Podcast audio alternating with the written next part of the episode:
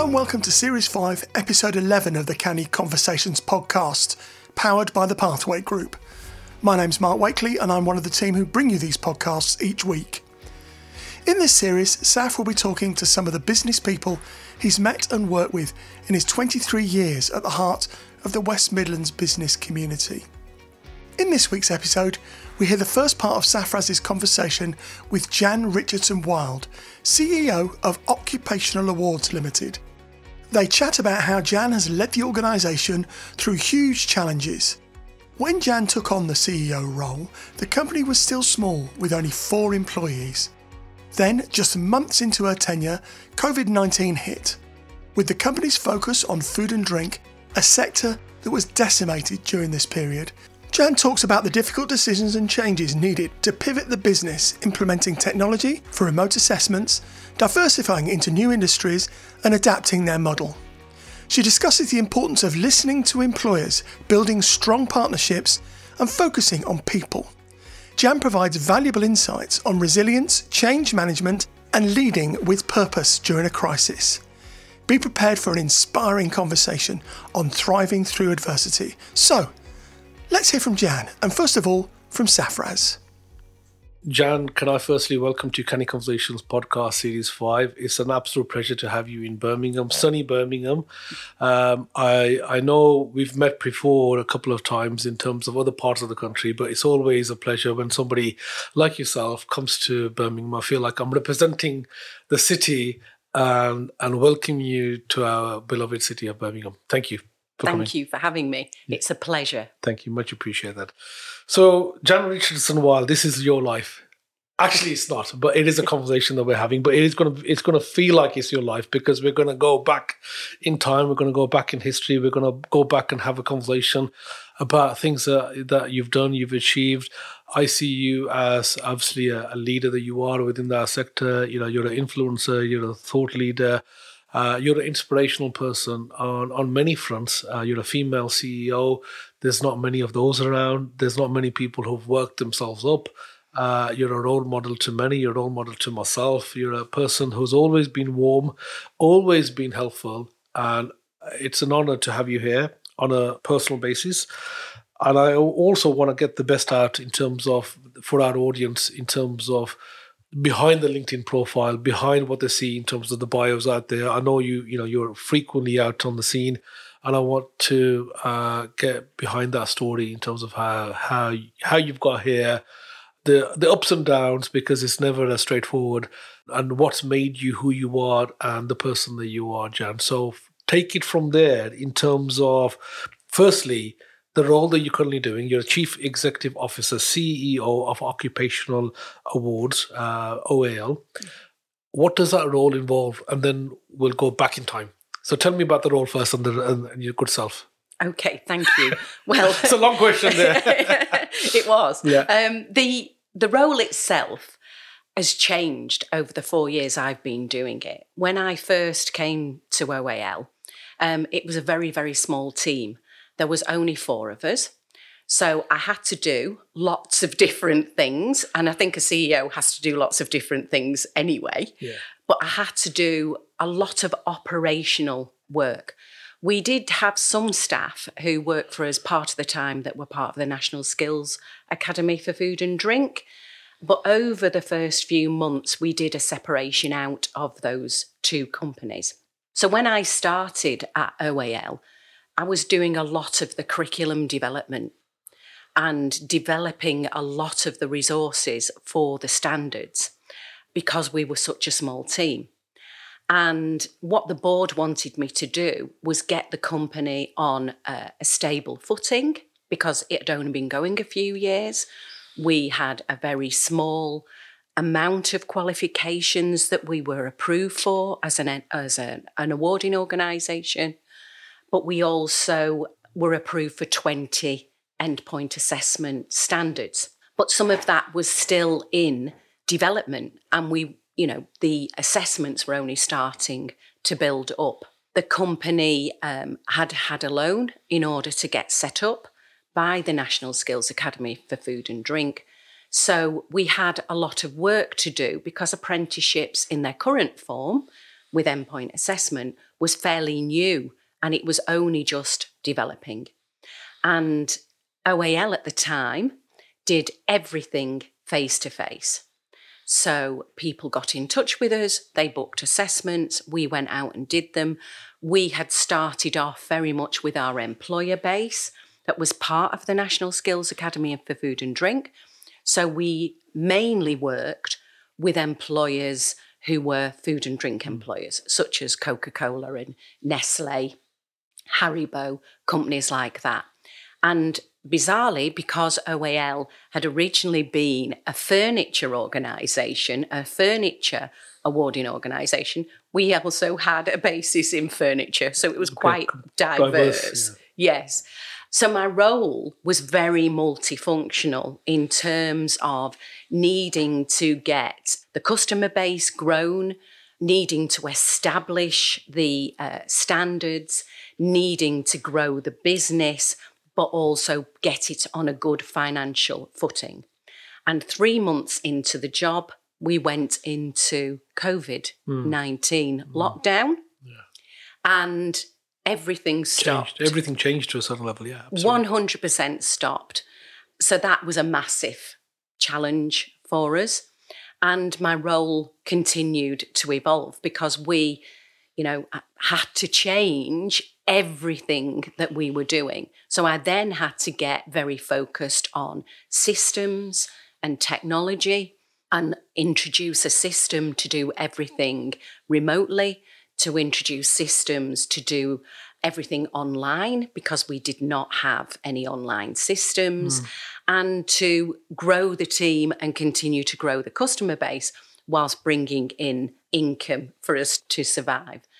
And that is what I've focused on building the team, building the team skills, building the standards and the apprenticeships in terms of my role has been about developing that quality of curriculum and offer in terms of our qualifications, but also in terms of our standards. So over the four years, my role's changed from promoting the 20 standards, we're now approved for 42 standards. Mm. We started off with four staff, and by the end of next month, we'll be nearly 20 staff. Mm. We had 20 independent assessors as associates, and we're now up to over 80. So we, it's been about that whole growth, solidifying the business, developing the team, growing the customer base, keeping our employers engaged and involved in everything we do in order to keep that very clear strategy of getting ourselves established and known in the marketplace. Mm, absolutely. John, when I was looking at uh, uh, some of the work that you're doing and bearing in mind, you know, you've set up a young, sort of ambitious organization, started from scratch really in terms of that particular organization. Uh, and I thought, you know, it's very entrepreneurial, uh, and effectively you're running a business, and therefore, you know, there, there's a word which was in the vocabulary called intrapreneur, uh, which is really an entrepreneur but working within a sort of a setup, a corporate setup. So I think that defines really, uh, if I may say, in terms of the skill sets, because you are, you know, you've had to roll your sleeves up to a certain mm-hmm. level, get mm-hmm. involved with everything, and really set the organization from scratch to, a, to a certain level and, and do everything, even though it sounds like a CEO of an organization, but you know, you are an entrepreneur like any other small business entrepreneur where you got multiple hats on and have had mm-hmm. to do multiple things, if, if that's fair for me to say. Yes. Yeah. Yeah. Okay, fantastic. Yeah. So, Jan, it's a young, ambitious organization. You know, you've made some impact already, and, and you and I have discussed the fact that OAL uh, is getting its name out there. It's, it's well recognized. It's a go to organization, particularly for the sectors that you operate in. And if you think about those particular sectors, you know, you are seen as the, the lead organization. In terms of uh, delving into the journey, which we will we'll go, we'll go into, prior to this, you were also working for another awarding organization, NOCN Group, mm-hmm. which is the similarities is a charity, it's a charitable based organization, but they're sort of specialists in a slightly different different field. You know, if you start thinking about NOCN, you start thinking construction a bit more than maybe you know this particular sector that you're in. But I'm sure there's been learnings from the previous role where you were group uh, so deputy managing director. You know, you then moved from that deputy managing director role to a CEO role of, of a setup organization, whereas NOCN is probably more established a little bit because it's been going a little bit longer and especially so how was that transition because you've been in a role if you can correct me if i'm wrong nearly four years now mm-hmm. nearly four years and but prior to that your your sort of apprenticeship in terms of the getting into the ceo role was that deputy mm-hmm. md type role how, how how was that transition for you I think the transition was interesting from yeah. the point of view of NOCN's quite a big company and very like um, the previous two training providers I worked for. They were big companies as well. Mm. When I worked for Interserve Learning and Employment as Director of Quality and Curriculum, that was a very big company. We had over 7,000 apprentices there and over 10,000 learners on other programs, employability and workforce development programs programs. And before that, I was at A4E that also had a similar diverse portfolio. And the, the one thing I took from those bigger organizations was the need to have a very strong team to make sure that you've developed a team that can do the various roles that you need them to do in your organization. Because if you're going to build a small organization into a bigger organization, you've got to get the right team around you.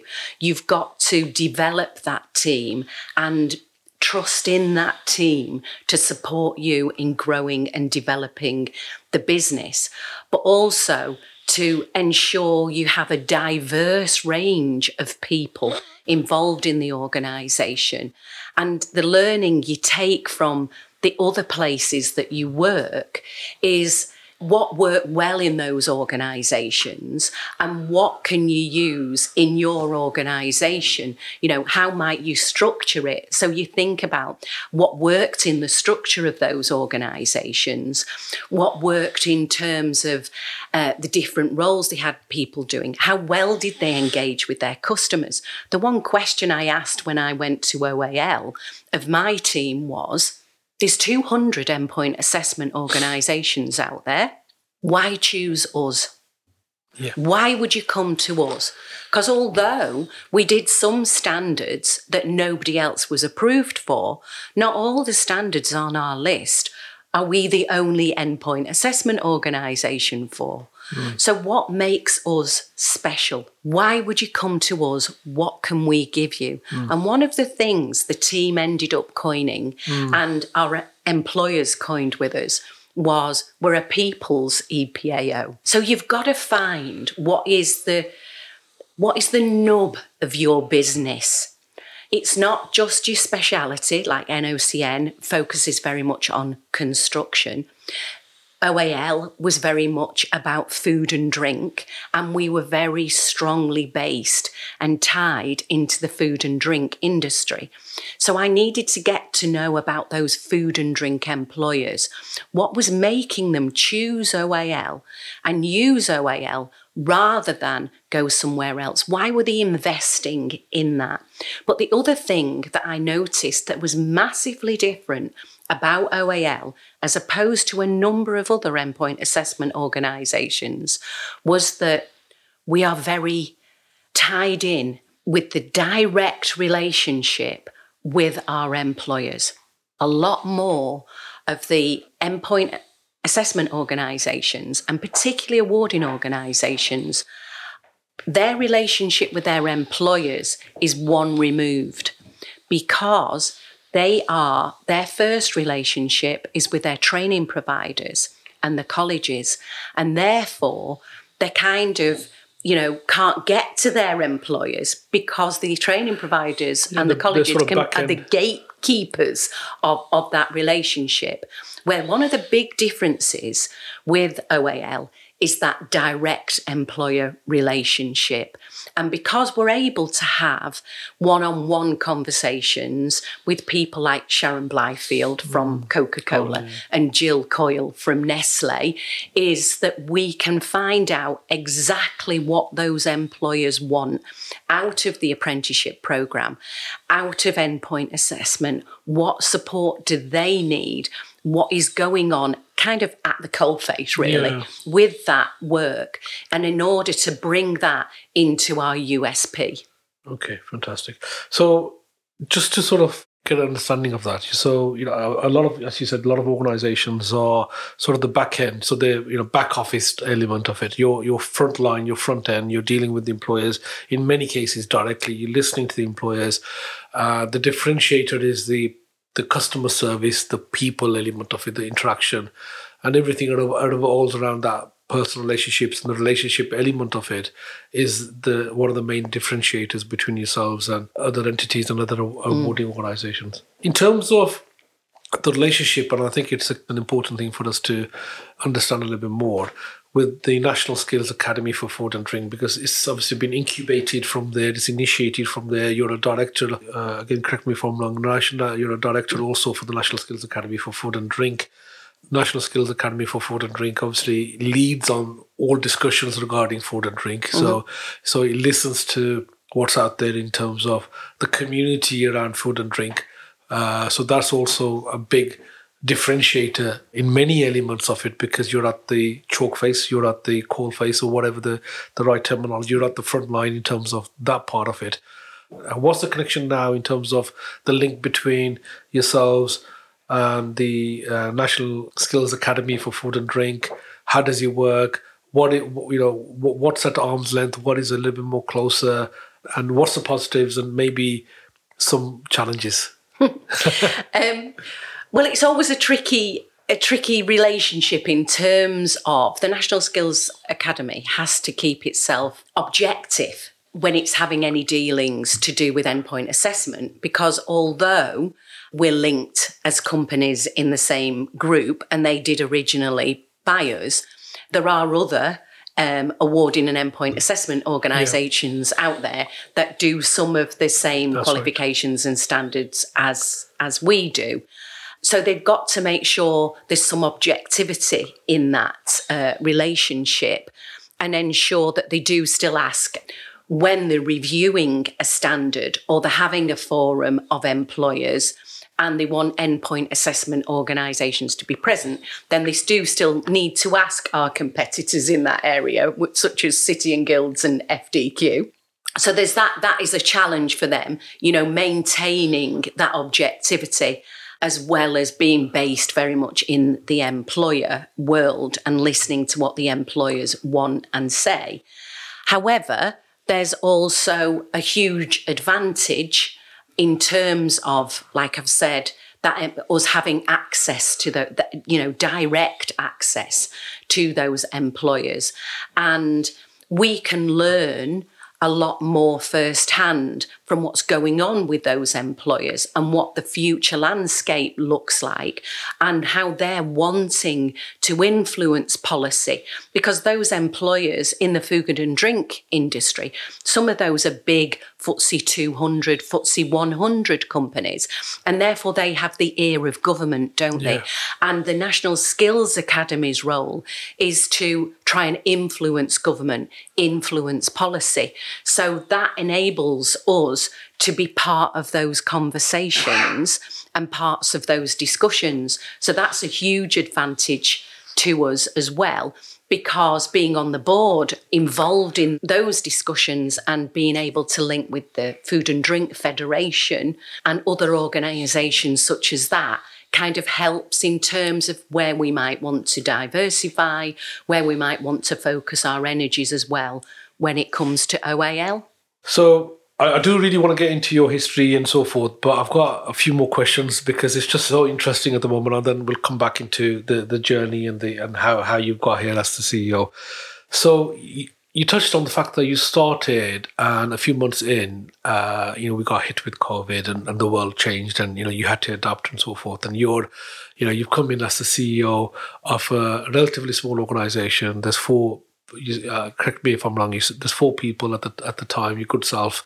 And the sector that you operate in is a sector that's probably been hit the hardest in, mm. in terms of food and drink, particularly in terms of the restaurants, the closing, uh, all these establishments that are out there, the hospitality. Mm-hmm. We've never seen it before. It's a shock. You know, you're in a different, you're in a role. Uh, you're a small incubated organization. You've given up a big title of a job, managing director of a fairly large charity, fairly stable. Uh, yes, they've got challenges, but a bit more robust and maybe resilient as an organization. And you made the decision to uh, and you've been selected as the CEO of uh, of a small, relatively small startup organization which operates in the food and drink, and we've got COVID, mm-hmm. massive, massive thing what's going through your mind in in in that in that period, and what, what was going through your mind on a personal level, and also in terms of your organization, and what does the future look like, and what was going through. If you and I were having uh, a conversation at the time, what we would be saying, what would you be saying to me, Jen? I'd be saying to you, "Oh dear, oh dear, oh, oh my God, what's oh, happened?" Yeah. Well, on top of it all, you know, kind of like you know, one of the reasons I made made the move was because I'd been through a, a, bit, a, a bad personal time in okay. terms of my husband had had a, a heart attack okay. and had had to have a double bypass. Okay. Wow. And I was travelling away all wow. the time. You know, all the companies I'd worked for pre. Oh, they're all international, were they? Oh, OAL. I was doing international work or I was travelling all around the country all the time and I was away three or four nights a week. And then that happened and I already knew I kind of it wasn't to, sustainable. I need, to, I need, to, I need to stop. Yeah, yeah. You know, I need to stop and take a breather. And then I got offered this this role while I, I was kind of looking after my husband so and he was recovering. Sense. It made sense. It made, it made sense, sense, at the time. Yeah, yeah. And and, the, and it was interim. And it was interim at the oh, time, oh, actually. Yeah, yeah, it was interim because at that point, the group CEO of OAL and the National Skills Academy was trying to broker a merger with another company, ah. which I won't talk about because. Okay. Yeah, yeah, of course. You know, yeah, yes. Um, however, so they kind of, I got this phone call. Would I be interested in this this interim role? And I, I thought, oh yeah, great. It's based in York. Uh, I'll be able to go home every night. They don't want me in the office all the time. I can work from home a number of days a week.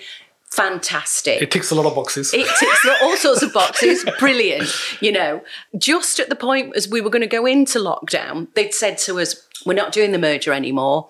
The other CEO was going to go off and run the other company, which she went off and did, yeah. which was great. And we're really good friends still.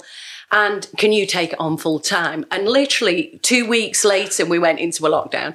And I'll be dead honest with you, Saf. I, I sat in my office at home and I put my head on the desk oh. and I thought, oh. what am I going to do oh, now? I can imagine that. And I spent April thinking, what are the actions we yeah. need to take yeah. to get out of this? How do we need to change the company? And one of my team rang me up one day because we were doing conference calls um, every day.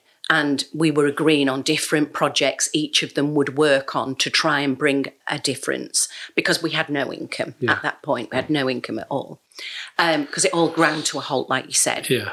And they said to me, um, I found this tool called Zoom okay.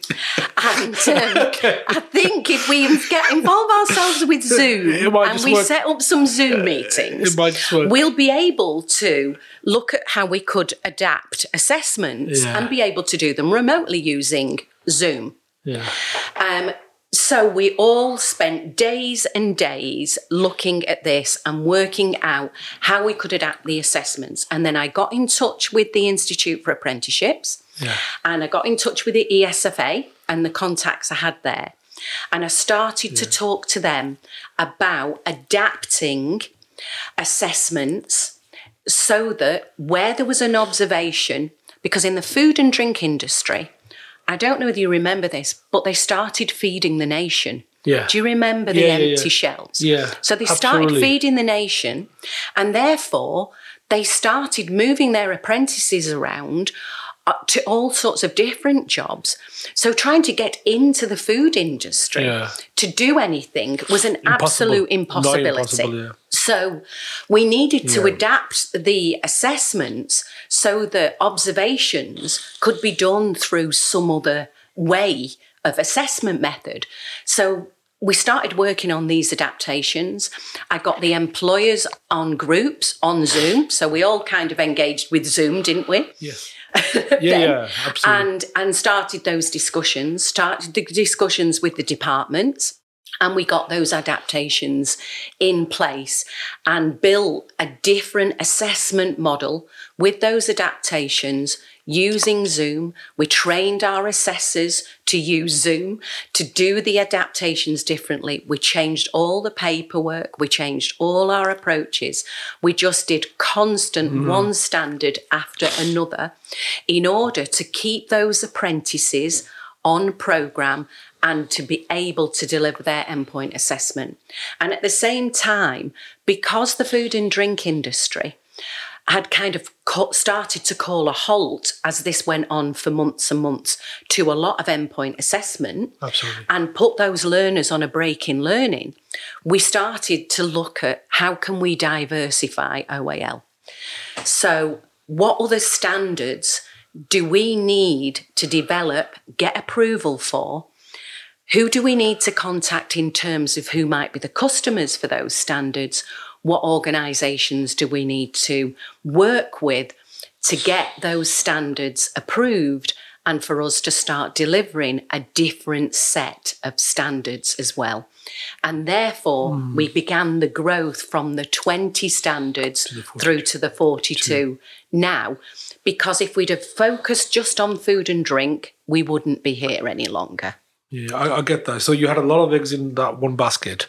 Food and drink. Food and drink's been sort of knocked for a six completely in terms of that, you know, workplace changes, challenges, being a micro company at the time with all the other challenges as well. You've got to diversify income streams. You've got to look at how you're going to sustain the organization and what the future looks like. And part of that is diversification of the remit of what you, you, mm-hmm. about. So it's got to move a little bit away from food and drink into something uh, something else. So I get that, you know, that, that makes sense. But the implementation of it isn't as easy as having the idea. The idea is easy. The execution is hard, the hard bit, yeah. and it takes a lot longer in, in every single case. With any project, with any any sort of ambition, takes a lot longer sometimes, and with all the obstacles that you don't sometimes perceive to get it right. So, how has that journey been been in terms of the growth to, the 42, the challenges, the direction, who have you listened to, who have you engaged with, who have you sort of, you know, and what, what's been the education and what's been the learnings. And I'm really, really, you know, once after this, I've got to try and get into that story, the history, yeah. the journey. Well, first of all, a lot of the diversification has still been linked to the employers. Yeah. So we talked to those employers. Yes about what other standards were they interested in for their wider workforce, not just their production workforce, and not just for their engineering and manufacturing workforce, but what about their quality standards departments? Yeah. So we diversified into quality practitioner. Mm. They're, they're very based, um, a lot of those companies, on improvement. So we were already approved for improvement technician and improvement practitioner, but we've moved through to improvement specialist and things like that. But 100%, you've got to look at how your you own company works. So we had bought into a system called Creatio. It had been adapted so that it worked for OAL for qualifications. It was very much in its infancy in development for endpoint assessment but the team worked with me on developing that online system so that we could track registrations for endpoint assessment, develop the pipeline, um, develop the standards, and that everything could be done electronically so that our customers could do everything remotely on the system themselves to register their apprentices, to track their apprentices through to endpoint assessment, to book appointments, for us to link electronically with our independent assessors. So there was a massive project on technology, as well as the fact that our examinations were done paper based. So we, we moved into looking at online systems and online testing and introducing an online testing program for that. We looked at how could we engage with our customers and employers differently in terms of account management. We looked at what investment we needed to make in terms of promotion, not really on getting our name out there in the beginning. But if we were going to get approved and apply for approval to the ESFA for new standards, mm. which was a very long, laborious process, if I'm being honest, it took like months and months to get approved for one new standard each time. We then had to make sure we'd got a market for that standard, but also that people knew we were doing that standard. Although there was the endpoint assessment register, just popping your name on that and saying, we now do leadership and management level five does not get you more business. So we recruited, um, you know, somebody to focus on social media, marketing, communications. We rebuilt the website. We looked at how could we engage more with social media. We looked at how you can work with other organizations such as the Federation of Awarding Bodies, AELP, even yourselves here at the Multicultural Apprenticeship Alliance. You know, who else are the major stakeholders, like the Association of Apprenticeships, in the marketplace that, in which we operate?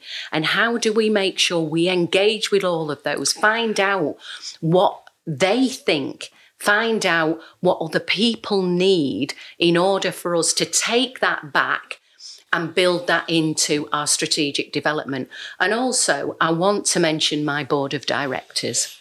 Okay. My board of directors have had enormous faith in everything that I have been doing. You know, they had had not the best experience as they tried to buy OAL and get it established.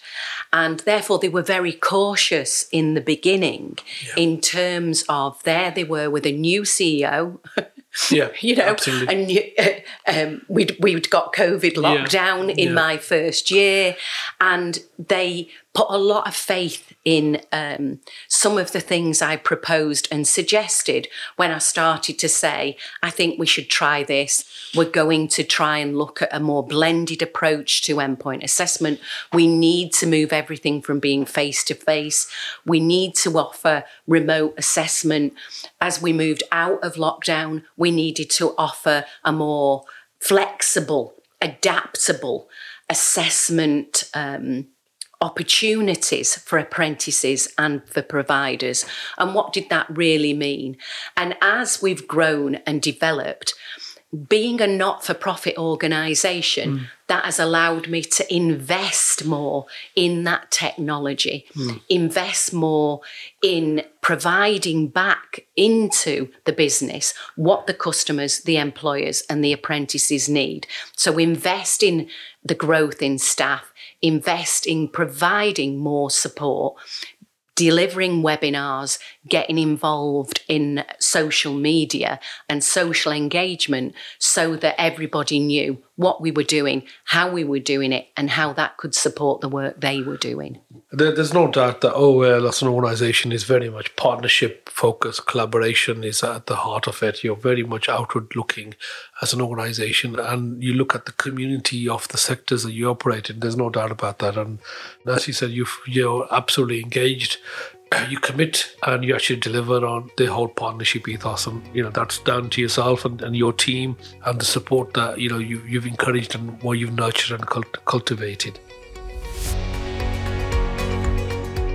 Next week, you'll be able to hear the second half of Safaraz's conversation with Jan Richardson Wilde, the CEO of Occupational Awards Limited. Jan will share with us the challenges she's faced early on as a young single mother yet preserved to gain qualifications and progress through roles from trainer to senior leader. If you don't want to miss that, remember to subscribe or follow us. If you're new to the podcast, let me tell you there are already 68 other Canny Conversations podcast episodes out there. And you can listen to all those past episodes by searching for Canny Conversations on your preferred podcast platform or go to 1386audio.com forward slash have a listen. We'd also love it if you could review, subscribe, or follow the podcast, and please tell your friends and colleagues about us. If you'd like to know more, go to cannyconversations.co.uk or go to Safaraz's website, which is safraz.co.uk. Safaraz has also written a series of easy to follow business books, Canny Bites. These are available from cannybites.co.uk forward slash buy the book. As I said, we'll be back next week with the second part of Safaraz's conversation with Jan Richardson, Chief Executive Officer of Occupational Awards Limited. So until then, we hope you have a good week. This is a 1386 audio production.